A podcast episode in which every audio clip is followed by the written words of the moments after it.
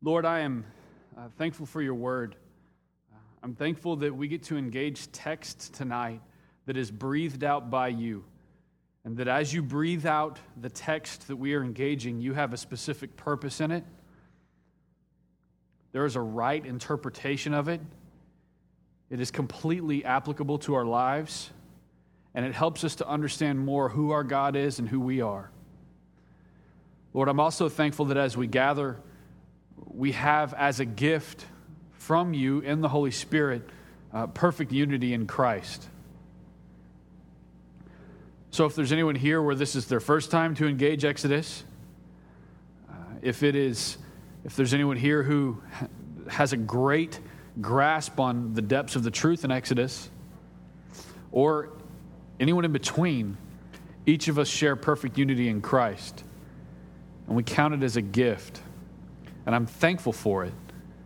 And I'm thankful for the text, and I'm thankful for a God who is mighty and who has a plan and who has had a plan from before time began. As we engage that tonight, I pray that you would give us understanding and uh, grow us in Christ likeness. We love you, Lord. And we pray these things in Jesus' name. Amen. Exodus 13, I, I'm, I've been looking forward to this study because a lot of times when you have a piece of text that's really deep, it's not sometimes it's not quite as practical. It's like you, you engage something really deep and you think, wow, that's really deep, but maybe it doesn't seem as practical. On the flip side, when you have a text that's intensely practical, sometimes it doesn't feel as deep. And tonight in Exodus 13, I, we really have a good balance of both, where it's very deep but also very practical. And so let's jump right in and engage it. Um, as we do that, uh, we're going to recap. So, first, before we look specifically at Exodus 13, how is the Passover? such a defining event. How is the Passover such a defining event?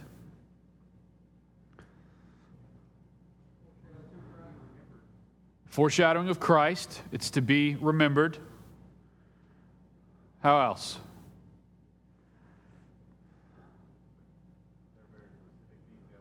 Yes. A lot of specific details. What are some of the specific details?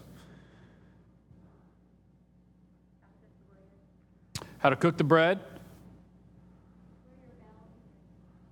Yeah, belt, shoes, loins girded, staff in hand, sandals on your feet. What else? Say that again? Yeah, blood on the doorpost. That's really important. What else? Eat it all, completely consumed. Now, what do we learn about our walk of faith through the Passover? It wasn't just a one time event uh, a long time ago that we um, just think about in terms of, of uh, history in a book. What do we learn about our walk of faith from the Passover? We tell it to our children, absolutely. What else?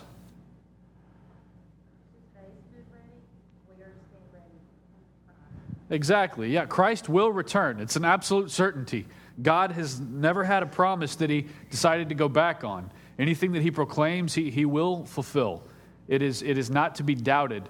And so, just as the Israelites are um, in slavery in Egypt, uh, and God has said, I will deliver you and I will bring you out. You'll be as numerous as the stars. Feast uh, on the Passover lamb with your loins girded, with your sandals on your feet, with your staff in hand, in the like manner we are to eat and, and, and serve and love and walk in eager anticipation of the return of Christ, knowing that just like Egypt was not Israel's home, this is not our home, but we're waiting for Christ to come back to redeem his people, to bring us in at the marriage supper of the Lamb, and, and to enjoy a new heavens and a new earth in the presence of our God without sin. So, uh, it definitely informs our walk of faith. Why was unleavened bread so important? It was repeated like 18 times last week.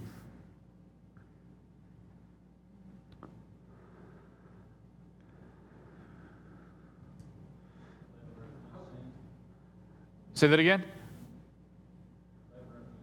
Leaven represents sin. So, why would unleavened bread be important if leaven represents sin? Don't sin. No sin. Yeah. Yeah. No leaven, it's absence of, Yes. which means it's a symbol of holiness. Yes. And then last week we even learned that the even just having leaven in the air can leaven a lump. I didn't know that until last week. And so uh, the, the picture here is consume Christ completely and walk in decisive newness. This isn't, I, I'm still sort of attached to the flesh, and I'll put some Jesus in and mix it together and try to have a life that wasn't quite so ugly before. It's a picture of don't dabble in sin and don't dabble in Christ.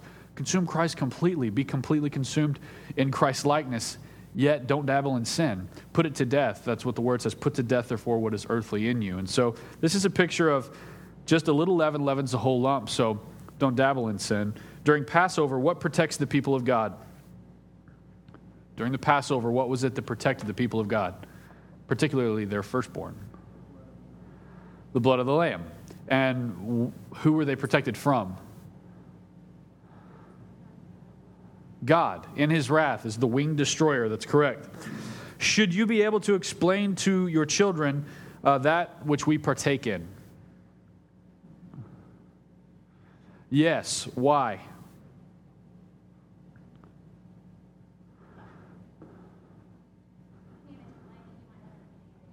Exactly. That's really important. It's a really good indicator. If your parents say, Mommy, Daddy, why do we do that? Why do we partake the Lord's Supper? Why do we go on a Sunday morning and gather with these other people who call themselves believers and worship together? Why do we sing songs? Why do we give an offering? Why do we have people over to our house? Why are we hospitable?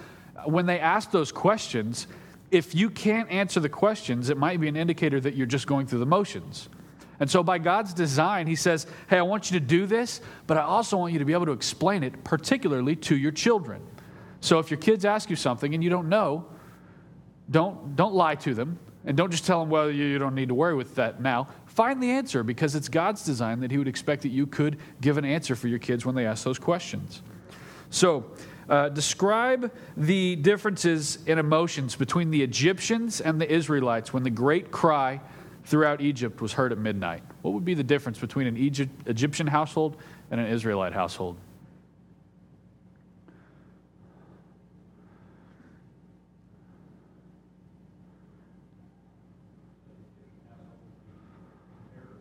Yes. Yes, the Egyptian households would be in terror and in sadness, for there was not one house where someone was not dead. So there would be some serious, serious mourning. What about the Israelite household? How would, how would they differ? Yes, there, there was great mercy and deliverance, and I, I, I'm picturing something very sober. I don't see a bunch of celebrating and like, yeah, take that, Egyptians. I, I'm picturing a very sober reality that you're looking at your firstborn and you guys are sharing borrowed breath because God provided a Passover lamb. And there's a sobriety there where you're very aware of your condition, you're very aware of the Egyptian's condition, you're aware of who your God is and what he is very actively doing. And so this would be a sobering moment and the emotions would be different. So before chapter 12, Israel could not leave Egypt. And at the end of chapter 12, Israel could not stay in Egypt. So let's continue to look at the journey of God's people. And remember, this is your story. It's not just the story of another people, this is the story of a people of which you are a part of. We're going to start in 1250 briefly. 1250 is sort of this big verse where, where it, it kind of, it really just succinctly defines a, a very major movement. All the people of Israel did just as the Lord commanded Moses and Aaron. And on that very day, the Lord brought the people of Israel out of the land of Egypt by their hosts. Consider for a moment, before we dive into chapter 13, how all of the signs and the miracles and the feats of God's power were displayed. Consider what they have witnessed in the plagues. Consider what they've witnessed in the hardening of Pharaoh's heart. Consider what they've witnessed in the winged destroyer coming and taking the firstborn of each Egyptian household. They've, they've seen all these things, but they're still slaves. They still have not been freed. They still have not walked out at this point. And it's saying here that on that very day, something very major happens, which is their, their deliverance. It's not until the blood of the Lamb that there's true deliverance. I want us to see that. That's a main point. It's not until the blood of the Lamb that there's true deliverance. They experienced all this outpouring of God's love and grace and mercy and strength, but it was not until the blood of the Passover Lamb that there was true deliverance. Turn over to John 12.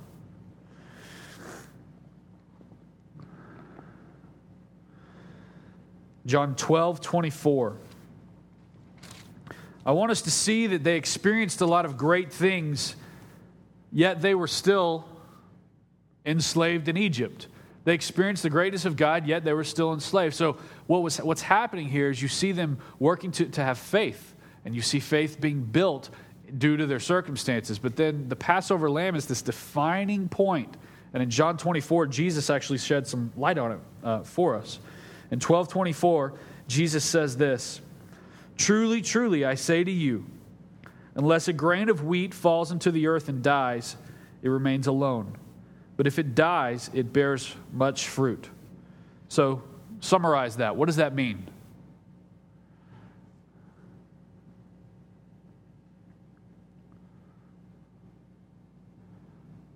What must happen before the grain of wheat is fruitful?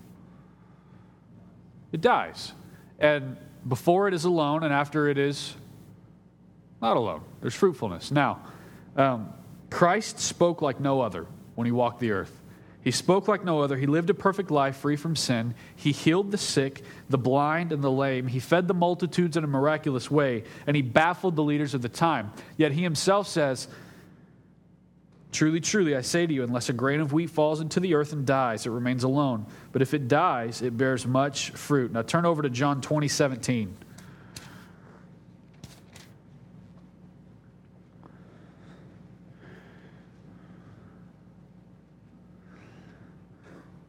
Jesus said to her, Do not cling to me, for I have not yet ascended to the Father, but go to my brothers and say to them, I am ascending to my Father and your Father, to my God and your God. What I want you to see here is that before Jesus died, he was indicating that he must die in order for there to be the proper fruitfulness.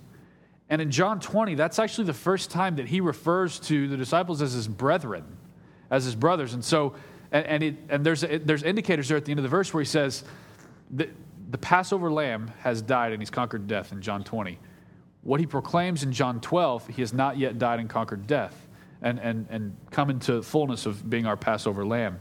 And so there's this really beautiful picture there where he's saying, We are brethren now. And then look how he refers to, to God. He says, um, Do not cling to me. I've, yet, I've not yet to descend to go to the Father, but go to my brothers and say to them, I am ascending to my Father and your Father. I am ascending to my God and your God. What you're seeing there is that fruitfulness that comes from the wheat falling on the ground and dying. Now turn back to John 12 and look at 25, and I've got a question for you. John 12, 25. He's just said, Unless a grain of wheat falls into the earth and dies, it remains alone, but if it dies, it bears much fruit. John 20 shows us the fruitfulness. We become brethren. His God is our God, His Father is our Father. Whoever loves his life loses it. Whoever hates his life in this world will keep it for eternal life. If anyone serves me, he must follow me. And where I am, there will my servant be also. If anyone serves me, the Father will honor him. What impact does this have on our journey of faith? What impact does it have on our journey of faith for Jesus to say, unless a grain of wheat falls to the ground and dies, it will not bear much fruit? Yes, we have to die to ourselves daily. And what does that look like?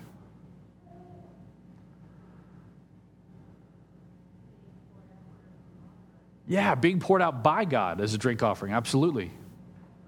And wherever you are is an important point. A lot of us anticipate, where does God want to use me? Where does God want to Right where you are, that's where He wants to use you. How else does it inform our journey of faith? Just looking at those verses.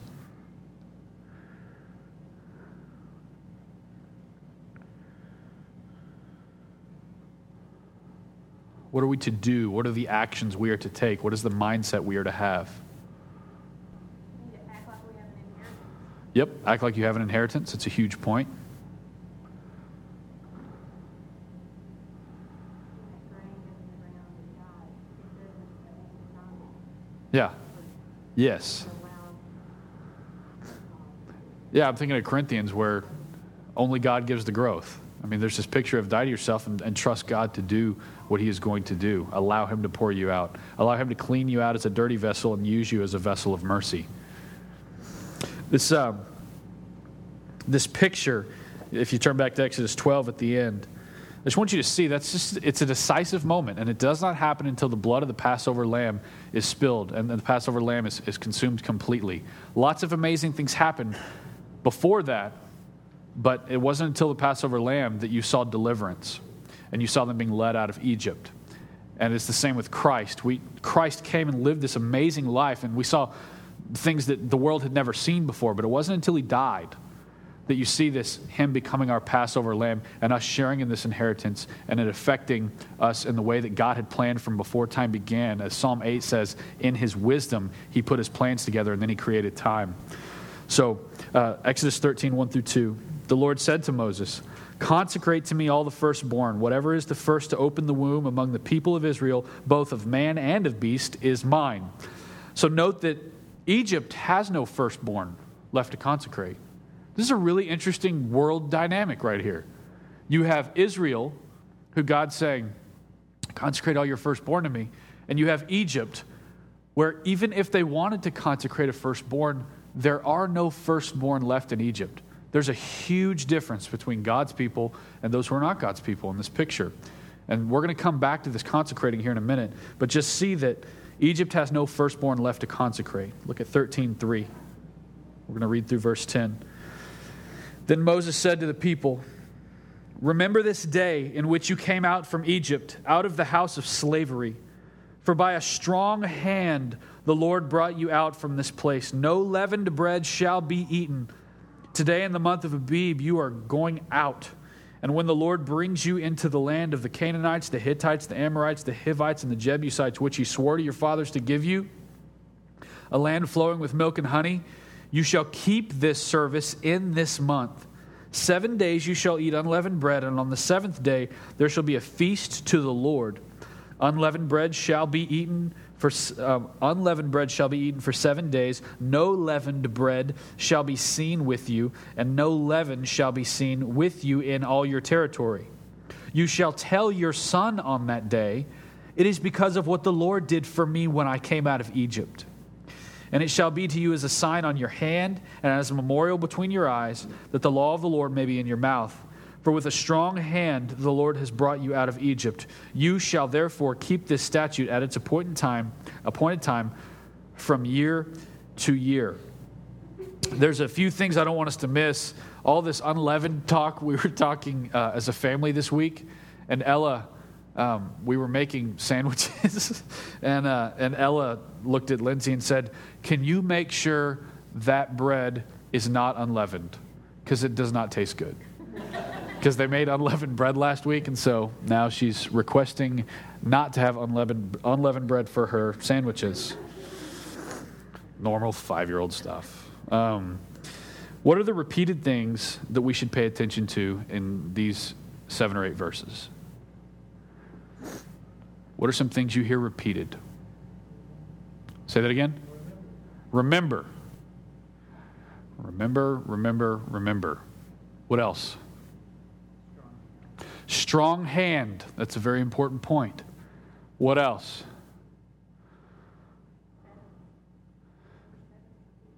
Seven is definitely repeated. Picture of completeness. You shall, you shall, you shall not, hey, you might consider. I think it's also important to point out that of tell tell your. Uh huh. Yeah, that's that's a repeated thing. And there's one other repeated thing that it's the most obvious. No leaven. No leaven. No leaven, in case that was not clear. So there was a question that was asked last week that um, I think is answered for us this week. It was a really good question. Do we still keep the Passover and Feast of Unleavened Bread? So I would ask you as you read this, do we still keep Passover and the Feast of Unleavened Bread? I'm seeing a lot of this, but no words.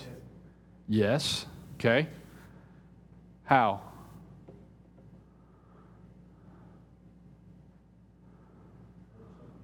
Lord's Supper. It's a means of remembrance, specific remembrance.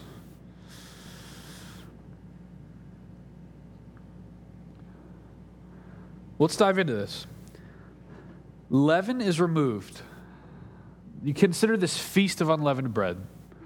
Leaven is removed so that specific focus and care can be given to consume the lamb. For a moment, consider that which is leavened in your life. The aim of this time of our study is, to, is sobering. What is leavened in your life? What are those sins that you continue in that distract you from being completely consumed with Christ? We have such a pace about us that there is little time for conviction, and I'm convicted about it. There's such a pace where it's like, oh, yeah, that's bad, that's not good, let's go on to the next thing. And for a moment, I, I really think it's appropriate as we read this. There's this feast of unleavened bread kept to the Lord. What is leavened in your life? What is that sin that you dabble in? What is the sin that you wink at? What is the sin that, that you ignore? What is the sin that you just don't care about getting rid of? Because here I'm seeing Christ make an appeal via John 12 with all the connections, knowing this is all breathed out by God, for you to, to not love your own life in such a manner that you would disregard something that keeps you from, from Christ. Don't disregard sin as not being bad. Um, you should uh, repent. That's the, that's the story of the gospel. Jesus Christ saves you and he urges you towards repentance. You repent from your sin, your sin, you turn from it, and you know that it is the righteousness of Christ counted as yours that is your hope for eternal life with God. So, what is your sin? Don't wink at it. Don't dabble in it. Don't perpetuate a cycle of sin. I've gotten to witness in my own family how God has broken generational cycles with my father. Um, things that happened with my great grandfather, things that happened with my grandfather, where my, God, my dad said, you know what? That's not going to happen anymore because he wasn't going to wink at that sin anymore. I recently wrote in my journal don't deal lightly with, con- with conviction. When you find yourself convicted by something that you hear or read, hit your knees and allow conviction to run its course. Because if conviction runs its course, it's often the first step towards repentance. To disregard conviction is to dabble in or perpetuate a cycle of sin. So think of areas where you should respond appropriately to conviction as a means of keeping the feast of unleavened bread. Because when I ask, do we keep the feast of unleavened bread? In as much as you kill sin in your life and continue to cling to your Passover lamb, you keep the feast of unleavened bread. So don't wink at your sin. Keep this feast daily. In a like manner, how do we daily remember the Passover?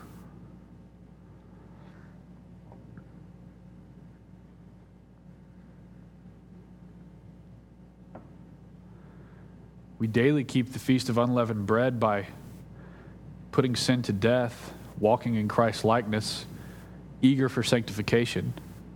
How do we keep the Passover daily?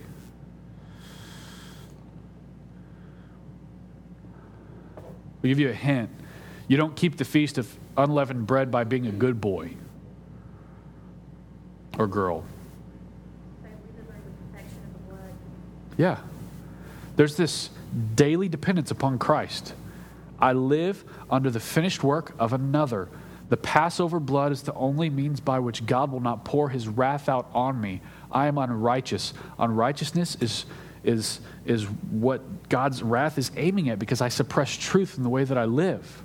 I dabble in sin. No matter how hard I try, I'm still going to sin. So we keep the feast of unleavened bread by saying, I'm going to put sin to death but we also remember the Passover daily by saying, I'm completely dependent upon Christ because I know no matter how hard I try, I will still struggle with sin. It does not give you license to sin. It keeps us in proper perspective to aim to put sin to death, but know that no matter how good you do, it is still the perfect righteousness of Christ that should be counted as yours for you to have any hope in eternal salvation. And so, this picture is don't dabble in sin, don't dabble in Christ, be completely given to Christ likeness, to submitting to your God, yet know that no matter how good you are, you're not perfect. And so it's the blood of Christ, the blood of the Passover lamb, that gives you life in Christ. That's the gospel, that's the good news. Look at verse 8. You shall tell your son on that day, it is because of what the Lord did for me when I came out of Egypt. Like, hear that. That's what God is, God is saying. You're going to do this thing. And when your son says, Why are we doing this thing? Why are we keeping the feast? Why are you, mom and dad, why are you talking about being dependent on Christ? Why are you talking about the Passover lamb? Mom and dad, why are you trying to make sure that I'm not sinning? Like it would be generations down the road. Here in 2011, your son and daughter might look at you and say, Why do we do this? Why is this so important? And your answer would be the same answer as that in the first generation. You will say, It's because of what the Lord did for me when I came out of Egypt. That's your story. Our story is the story of a people. Again, we must not miss that God aims to affect generations. And the story of this first generation of freed slaves is our story. God has brought you out of Egypt. God has called you his own. God has provided a Passover lamb. This is the gospel. This is so sweet. And I desperately want us to have children who ask about these things. I hope that our kids are observing things that would cause those kinds of questions. Consider your home. Does your home function in a biblical manner as such that your children would even ask, why is that important, mommy and daddy? Are there changes that need to be made for you to walk in a manner worthy of the call placed on your life?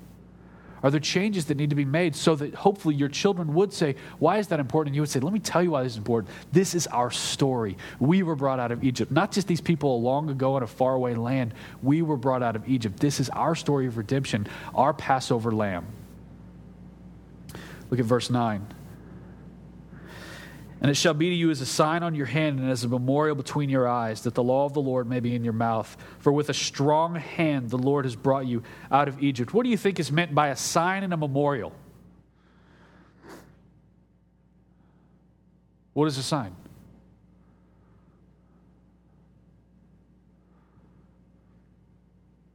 When you see like a stop sign, what does that mean? Stop, okay. And if you don't, yeah. Okay, so what is a memorial? Have you ever been to a memorial? Audie Murphy? Anybody? It's remembrance. It's don't forget this. This is something that is at a level of importance that you don't dismiss it and forget it. So, the Lord's statutes were to be normative and they were to be governing your everyday life. Deuteronomy 6 7 and Psalm 1 2 speak to this that our remembrance, you don't have to turn there, but write them down in your notes and go there later, maybe with your family, that our remembrance is active remembrance. It's not, it's not this passive thing. It's we actively remember these things. We, we walk in these things. We don't want to lose sight of what God has done and what God has ordained and how God tells us to deal with sin and how God urges us to cling to Him in a right manner. Everything is affected by God's redemption. Everything is affected by God's redemption. God's redemption by the blood of the Passover lamb does not just have to deal with the spiritual things in your life that we sort of put in just a spiritual category, not counting work or school or sports or hobbies or finances or these other things that are over here. We don't just have this spiritual category over here that remains largely disconnected from the rest of life. The redemption of our great God by the Passover lamb affects every single part of your life how you see things, how you work, how you respond to conflict, how you parent. You are freed slaves purchased by the blood of the Lamb. God refers to Israel as his firstborn. Climb into this. Think about that first night where you hear the cry of Egypt and you look at your firstborn. You're probably not going to look at them just with no hope for the future. The way that the future is defined at that point would be totally different for you when you hear Egypt crying out because there are no more firstborn in the land, some have just lost their dad, some have just lost their uncle, some have lost their, their siblings, some have lost their children. And you're looking at your firstborn, and probably your hope for them and your expectations for them just kicked up a big notch. In the same manner that you would look at your firstborn on the night of the Passover with great compassion and with high hopes, so God has compassion, love, and expectations for his firstborn. He calls Israel his firstborn. He calls us his firstborn. We are adopted. This, this, is, this is an absolutely beautiful picture. Why do you think that God's strong hand is repeatedly mentioned?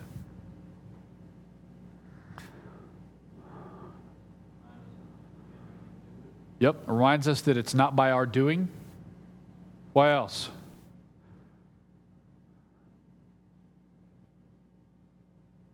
Think about it in terms of preparation. What, what's about to happen to Israel?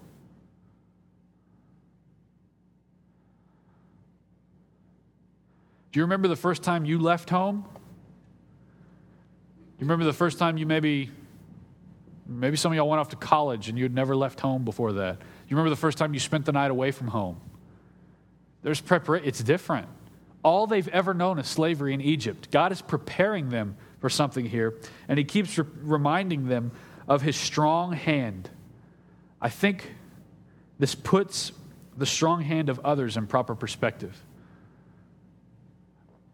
we're reminded of the strong hand of our Lord as a means of reminding us and putting in proper perspective the strong hand of others. We do not fear others the way we fear the Lord because of his strong hand. Does that make sense? Like, I want my daughter to know that her daddy's got her back. Like, you know, when you hear kids talking about, my daddy will whoop you, or your daddy, my dad could take your dad. I mean, there's a certain comfort in a child knowing that their father is going to take care of them. I think that's one of the reasons that Christians are called to care for orphans and widows in their affliction. We should, we should care for the well being of our children. And I want my daughter to know that her daddy will take care of her. So it's like a child saying, My daddy's stronger than you. Here we're, you see the strong hand of the Lord, and then you see the strong hand of the Philistines, and you're like, Ah, not so much over here. You see the strong hand of Pharaoh in proper perspective. Like Pharaoh, by the rest of the world, is held in high regard as one of the strongest leaders of the strongest nations that the earth had seen.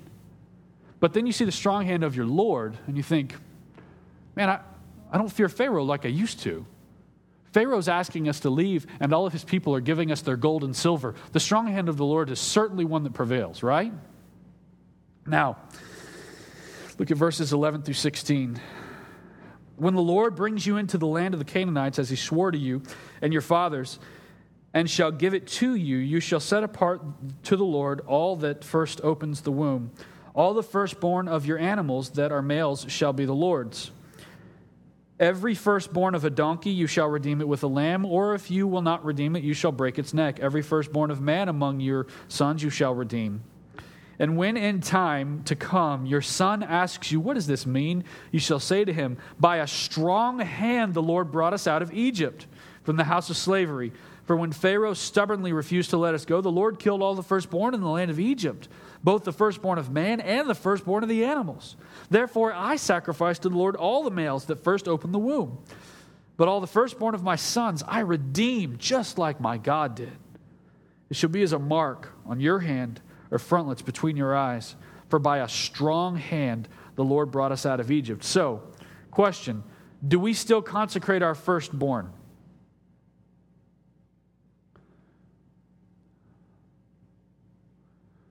We keep the, the pass, we do keep the Feast of Unleavened Bread. We do keep the Passover. Do we still consecrate our firstborn?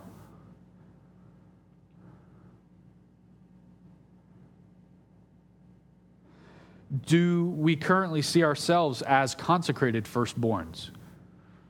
Let's climb into this a little. What I want us to see is that in each of these things, the Passover, the Feast of Unleavened Bread, and the consecration of the firstborn, we're going to climb into this. In each of those three things, the original action represents something deeper. The Passover was huge, and as huge as it is, it represents something deeper. The Feast of Unleavened Bread was a big deal. Like, how much repetition have we heard about no leaven, no leaven, no leaven? It's a big deal. The consecration of the firstborn. Are you kidding me? The whole firstborn of Egypt just died. God's firstborn Israel has been delivered, and he's saying, Consecrate to me your firstborn. You better bet that's a big deal. But each of these things, though very deep and very big deals, represents something deeper. That's what I want us to see tonight. It's a really main point tonight. That deeper thing is what we now walk in. So over time, each of these things didn't become less important. Today, the Passover is not less important. The Feast of Unleavened Bread is not less important. The consecration of the firstborn is not less important. Rather, in Christ, they find their true importance. In Christ, each of these things finds their true importance. So let's look more closely at what this consecration looks like. Verse 11.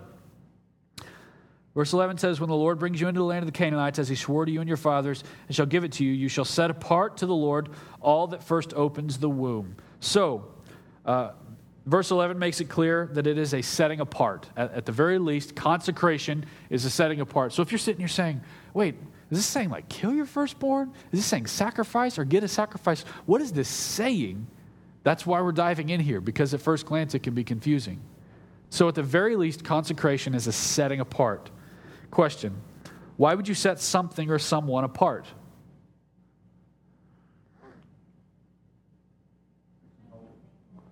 Holy? Say that again. To make an example. What else? Why else would you take something specific and set it apart? Special purpose? Would you say? To be used? Special purpose again? Specific purpose is a big deal. Look at verse 12. You'll set apart uh, to the Lord all that first opens the womb, all the firstborn of your animals that are males shall be the Lord's. Literally, sacrifice the firstborn of the sacrificial animals, is what we're seeing here. If you're wondering what this looks like, literally, the sacrificial animals sacrifice the firstborn of each litter, or however you want to say it. I'm sure there's a better word to bring in all the livestock or whatever, but sacrifice the firstborn of the sacrificial animals.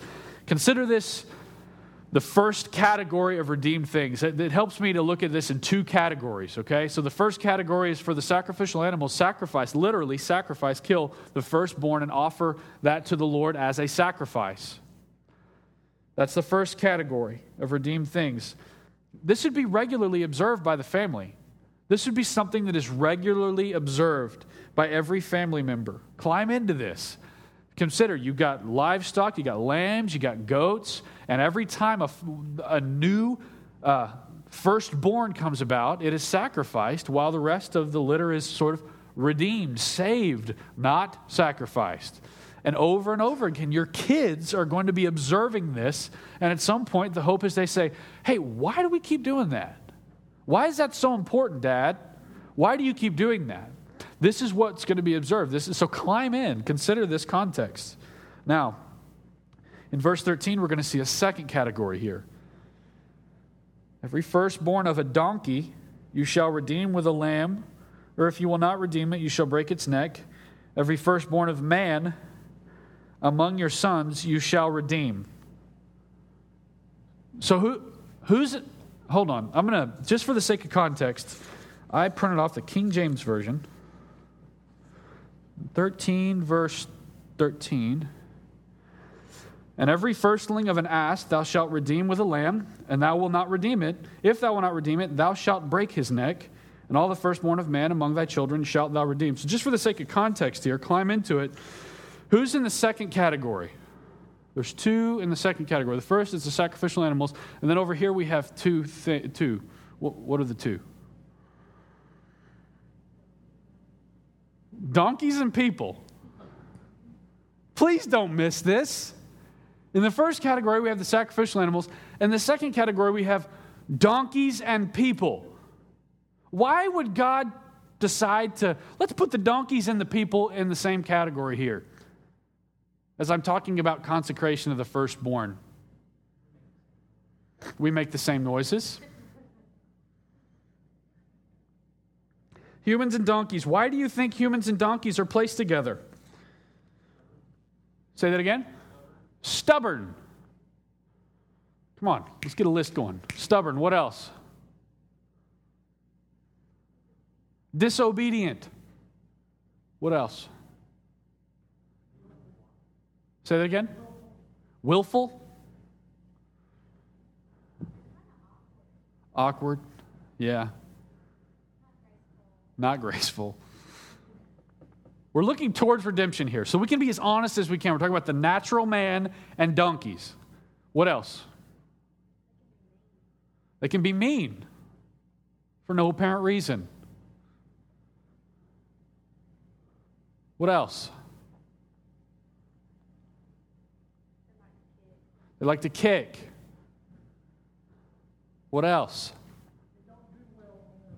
They don't do well on their own at all.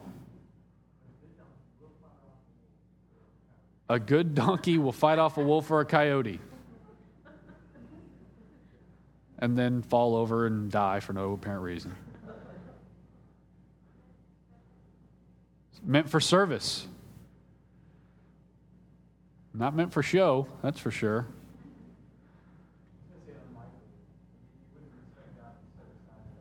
Yeah.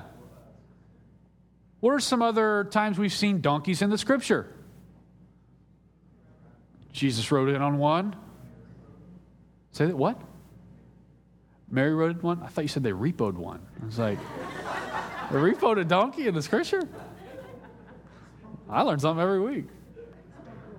A donkey spoke to a prophet? Huh.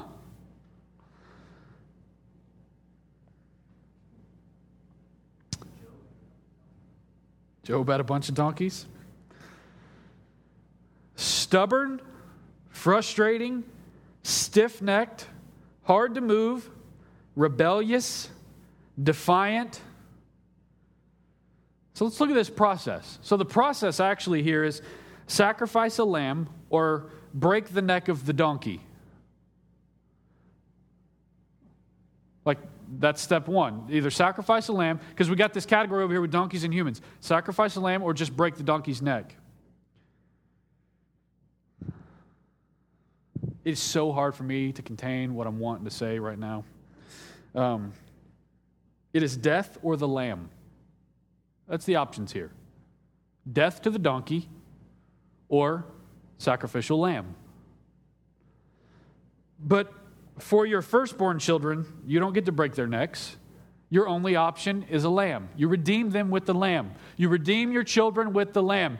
You redeem your children with the lamb. That's a really important point here. If you're taking notes, I'd encourage you to write that down. You redeem your children with the lamb. So you're not allowed to break their neck. You redeem them with the lamb. And if it's a donkey, you can break the donkey neck. Without Christ, your children are as good as dead. Oh, you went deep there. Without Christ, your children are as good as dead. God's people should care about the condition of their offspring. God's people should really care about the condition of their offspring. The donkey is a beast of burden, heavily laden. It's like the natural man. You can't bear the burden that's on you. You can't achieve perfect righteousness and thereby be accepted by God. The donkey is a beast of burden, heavily laden. Jesus entered Jerusalem upon a donkey, indicating that we too have no hope unless we are under the controlling hand of our Lord Jesus. God is comparing the natural man with the donkey. So I'd ask you, do you agree with this comparison or are you offended by it? If offended, you are acting like a donkey. Do you see this as your lot should you continue without Christ? Do you see your condition? Stubborn, frustrating, stiff necked, hard to move, rebellious, foolish. A.W. Pink. the thing I love about this section of Scripture is there's a lot of really great quotes. A.W. Pink, in personally identifying with his likeness to the donkey, states Thank God for the lamb provided for the ass. The more fully we realize the accuracy of this figure, the more completely we are given to how ass like we are in our lives and in ourselves. The deeper will be our gratitude, and the more fervent our praise for the redemptive and perfect Lamb. If you see how much you are like a donkey, you will that much more appreciate your Lamb, the Passover, sacrificial, perfect, redemptive Lamb. Look at verse 14.